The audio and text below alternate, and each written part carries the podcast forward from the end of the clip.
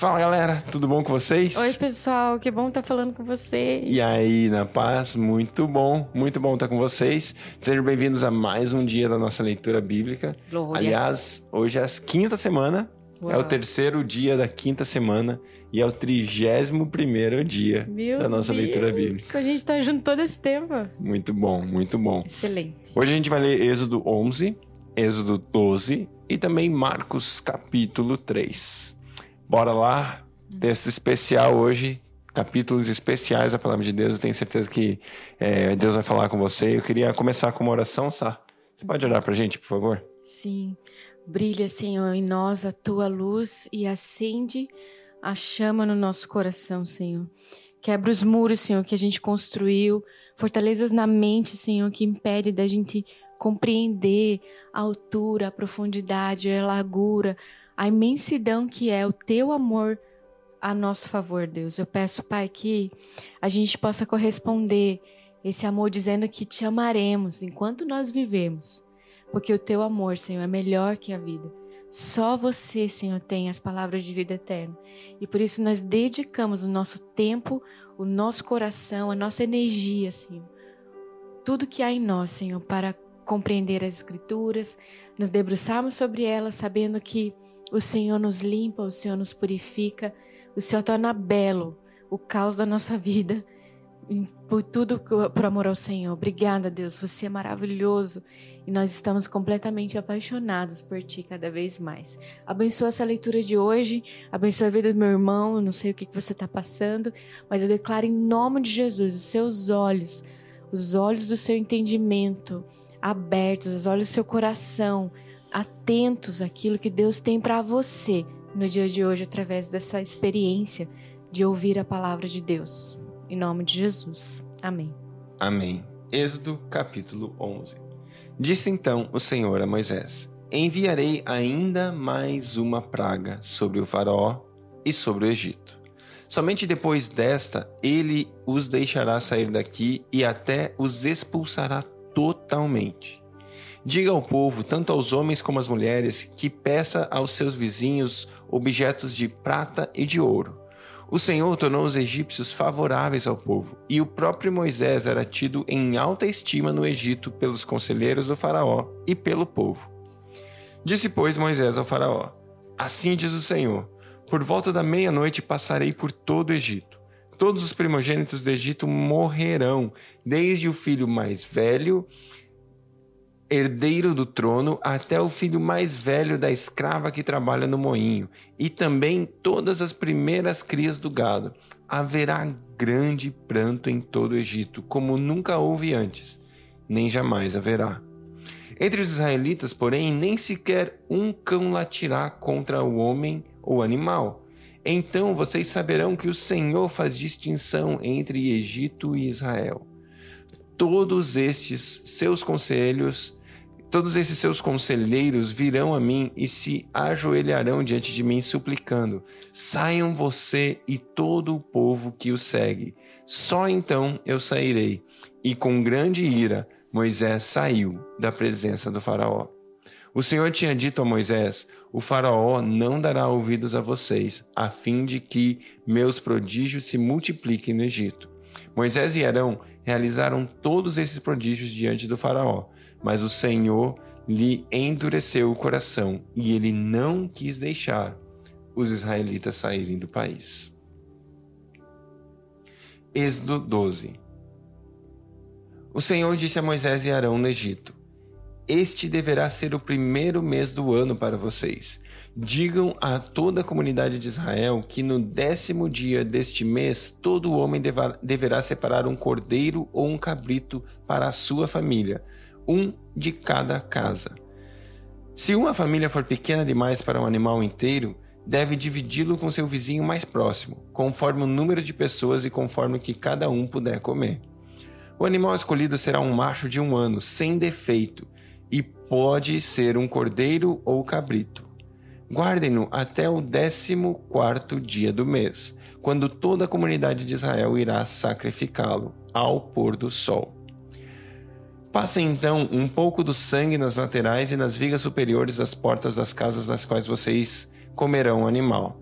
Naquela mesma noite comerão a carne assada no fogo, com ervas amargas e pão sem fermento. Não comam a carne crua, nem cozida nem água, mas assada no fogo, cabeça, pernas e vísceras. Não deixem sobrar nada até pela manhã.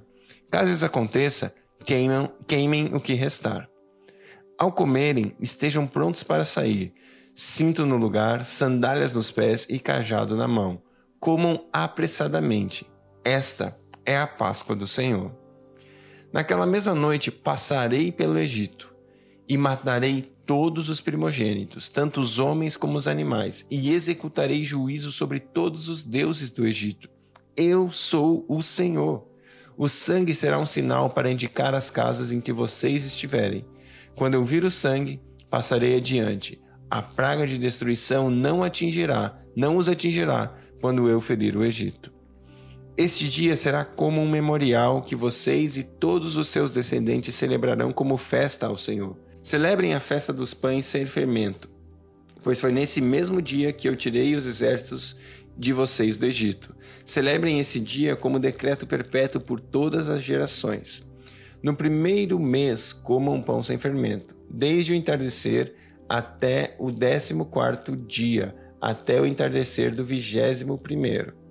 Durante sete dias vocês não deverão comer, não deverão ter fermento em casa. Quem comer qualquer coisa fermentada será eliminado da comunidade de Israel, seja estrangeiro ou natural da terra. Não comam nada fermentado. Onde quer que morarem, comam apenas pão sem fermento. Então Moisés convocou todas as autoridades de Israel e lhes disse: Escolham um cordeiro ou um cabrito para cada família.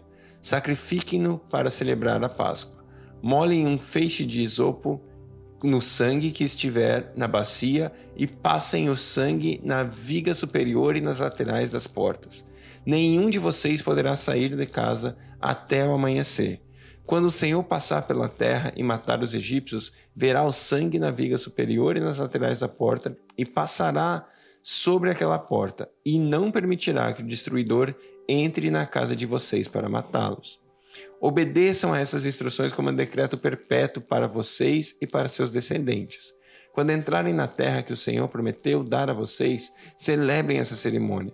Quando seus filhos lhe perguntarem o que significa essa cerimônia, responda-lhes: é o sacrifício da Páscoa ao Senhor, que passou sobre as casas dos israelitas no Egito e poupou nossas casas quando matou os egípcios. Então o povo curvou-se em adoração. Depois os israelitas se retiraram e fizeram conforme o Senhor tinha ordenado a Moisés e a Arão. Então, à meia-noite, o Senhor matou todos os primogênitos do Egito, desde o filho mais velho do Faraó, herdeiro do trono, até o filho mais velho do prisioneiro que estava no calabouço, e todas, e também todas as primeiras crias do gado.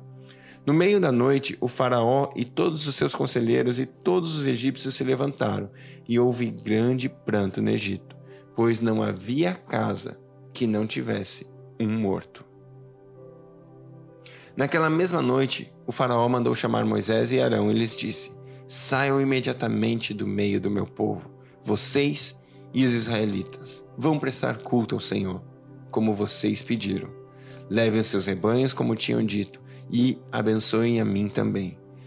Os egípcios pressionaram o povo para que se, se apressassem em sair do país, dizendo: Todos nós morreremos.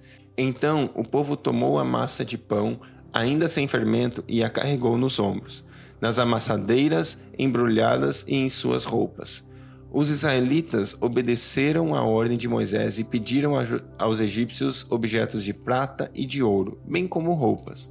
O Senhor concedeu ao povo uma disposição favorável da parte dos egípcios, de modo que lhes davam o que pediam. Assim, esses, assim eles despojaram os egípcios. Os israelitas foram de Ramassés até Sucote, havia cerca de 600 mil homens a pé, além de mulheres e crianças. Grande multidão de estrangeiros de todo tipo seguiu com eles, além de grandes rebanhos, tanto os bois como de ovelhas e de cabras. Com a massa que haviam levado do Egito, fizeram pães sem fermento. A massa não tinha fermentado, pois eles foram expulsos do Egito e não tiveram tempo de preparar comida. Ora, o período que os israelitas viveram no Egito foi de 430 anos. No dia em que completaram os 430 anos, todos os exércitos do Senhor saíram do Egito. Assim como o Senhor passou em vigília naquela noite para tirar do Egito os israelitas, assim também deve passar em vigília essa mesma noite, para honrar o Senhor por todas as suas gerações. Disse o Senhor a Moisés e Arão: Estas são as leis da Páscoa. Nenhum estrangeiro poderá comê-la. O escravo comprado poderá comer da Páscoa, depois de circuncidado mas o residente temporário e o trabalhador contratado dela não comerão. Vocês a comerão numa só casa. Não levem nenhum pedaço de carne para fora da casa, nem quebrem nenhum dos ossos. Toda a comunidade de Israel terá que celebrar a Páscoa. Qualquer estrangeiro residente entre vocês que quiser celebrar a Páscoa do Senhor terá que circuncidar todos os do sexo masculino de sua família. Então poderá participar como natural da terra nenhum incircunciso poderá participar. A mesma lei se aplica ao natural da terra e ao estrangeiro residente. Todos os israelitas fizeram como o Senhor tinha ordenado a Moisés e Arão. No mesmo dia, o Senhor tirou os israelitas do Egito, organizados segundo as suas divisões. Uau, hoje nós lemos sobre a Páscoa. A Páscoa é um momento incrível. A Páscoa é um momento que celebra o fim da escravidão. A gente não sabe o que é ser escravo, apesar de que a gente, antes de ter Jesus, não tinha liberdade. Mas essa escravidão que a gente está falando de viver a escravidão na pele, viver a escravidão de você não ter liberdade, de você não ter escolha, de você não ter vontade, de você não ter liberdade, de você não poder pensar, de você não poder agir, de você trabalhar e não conquistar. A gente não sabe o que é viver nessa prisão. E a palavra de Deus nos mostra que esse povo viveu por muitos anos debaixo de escravidão. Esse povo viveu por muitos anos debaixo de punição por não trabalho ou por trabalho, seja como fosse. Em qualquer momento eles poderiam sofrer o dano. E ali, a Páscoa é o momento do fim, é o momento da liberdade. E eu amo isso, porque ela representa exatamente uma figura daquilo que Jesus fez por mim e por você.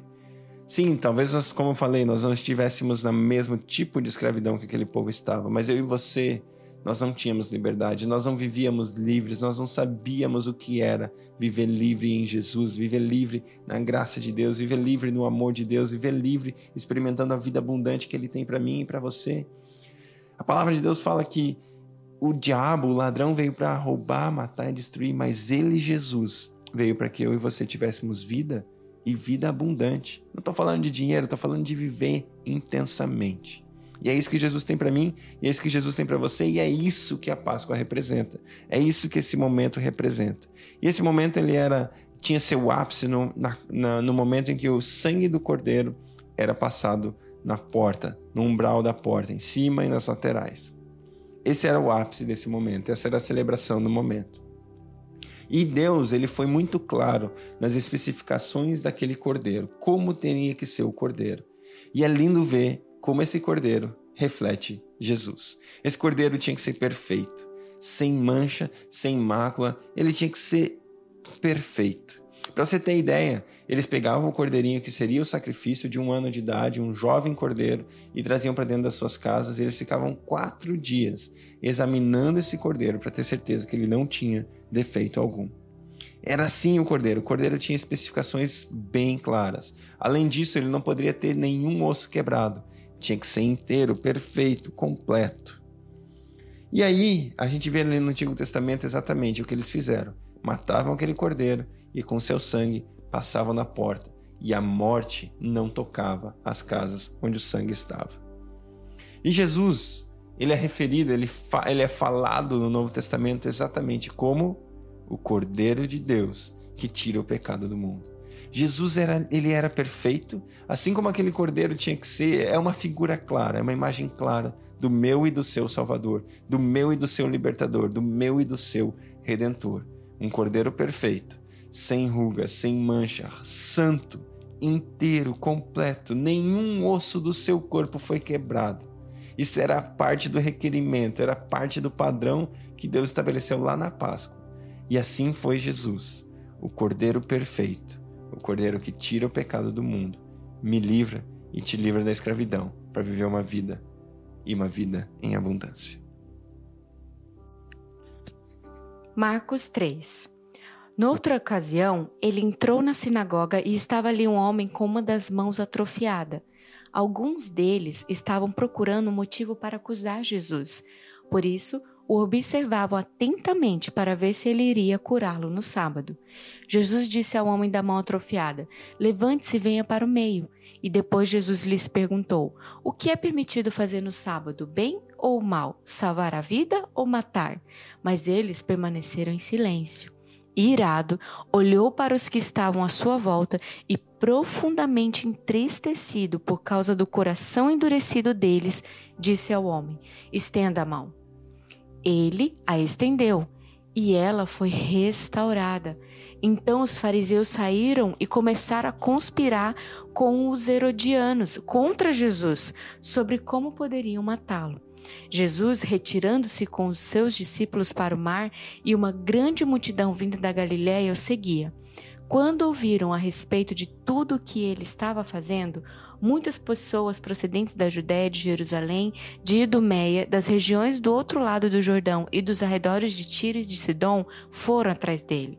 Por causa da multidão, ele disse aos discípulos que lhe preparassem um pequeno barco para evitar que o comprimissem pois ele havia curado a muitos, de modo que os que sofriam de doenças ficavam se empurrando para conseguir tocar nele. Sempre que os espíritos imundos o viam, prostravam-se diante dele e gritavam: Tu és o filho de Deus. Mas ele lhes dava as ordens severas para que não dissesse quem ele era. Jesus subiu ao monte e chamou a si aqueles que ele quis, os quais vieram para junto dele. Ele escolheu doze, designando-os apóstolos, para que estivessem com ele e os enviasse a pregar e tivessem autoridade para expulsar demônios. Estes são os doze que ele escolheu: Simão, a quem deu o nome de Pedro, Tiago, filho de Zebedeu, e João, seu irmão, aos quais deu os nomes de Boanerges, que significa filho do trovão, André, Felipe, Bartolomeu, Mateus, Tomé, Tiago, filho de Alfeu, Tadeu, Simão o Zelote e Judas Iscariotes, que o traiu. Então Jesus entrou numa casa e novamente reuniu-se ali uma multidão, de modo que ele e os seus discípulos não conseguiam nem comer. Quando seus familiares ouviram falar disso, saíram para trazê-lo à força, pois diziam: ele está fora de si. E os mestres da lei, que haviam descido de Jerusalém, diziam: ele está com Beuzebu, pelo príncipe dos demônios, é que ele expulsa demônios. Versículo 23. Então Jesus os chamou e lhes falou por parábolas. Como pode Satanás expulsar Satanás? Se um reino estiver dividido contra si mesmo, não poderá subsistir. Se uma casa estiver dividida contra si mesma, também não poderá subsistir. E se Satanás se opuser a si mesmo e estiver dividido, não poderá subsistir. Chegou o seu fim. De fato, ninguém pode entrar na casa do homem forte e levar dali os seus bens, sem que antes o amarre só então poderá roubar a casa dele. Eu asseguro que todos os pecados e blasfêmias dos homens lhe serão perdoados, mas quem blasfemar contra o Espírito Santo nunca terá perdão. É culpado de pecado eterno. Jesus falou isso porque eles estavam dizendo: ele está com o espírito imundo. Então chegaram a mãe e os irmãos de Jesus, ficando do lado de fora, mandaram alguém chamá-lo. Havia muita gente assentada ao seu redor e lhe disseram: Tua mãe e teus irmãos estão lá fora e te procuram. Quem é minha mãe e quem são meus irmãos? perguntou ele. Então olhou para os que estavam assentados ao seu redor e disse: Aqui estão minha mãe e meus irmãos.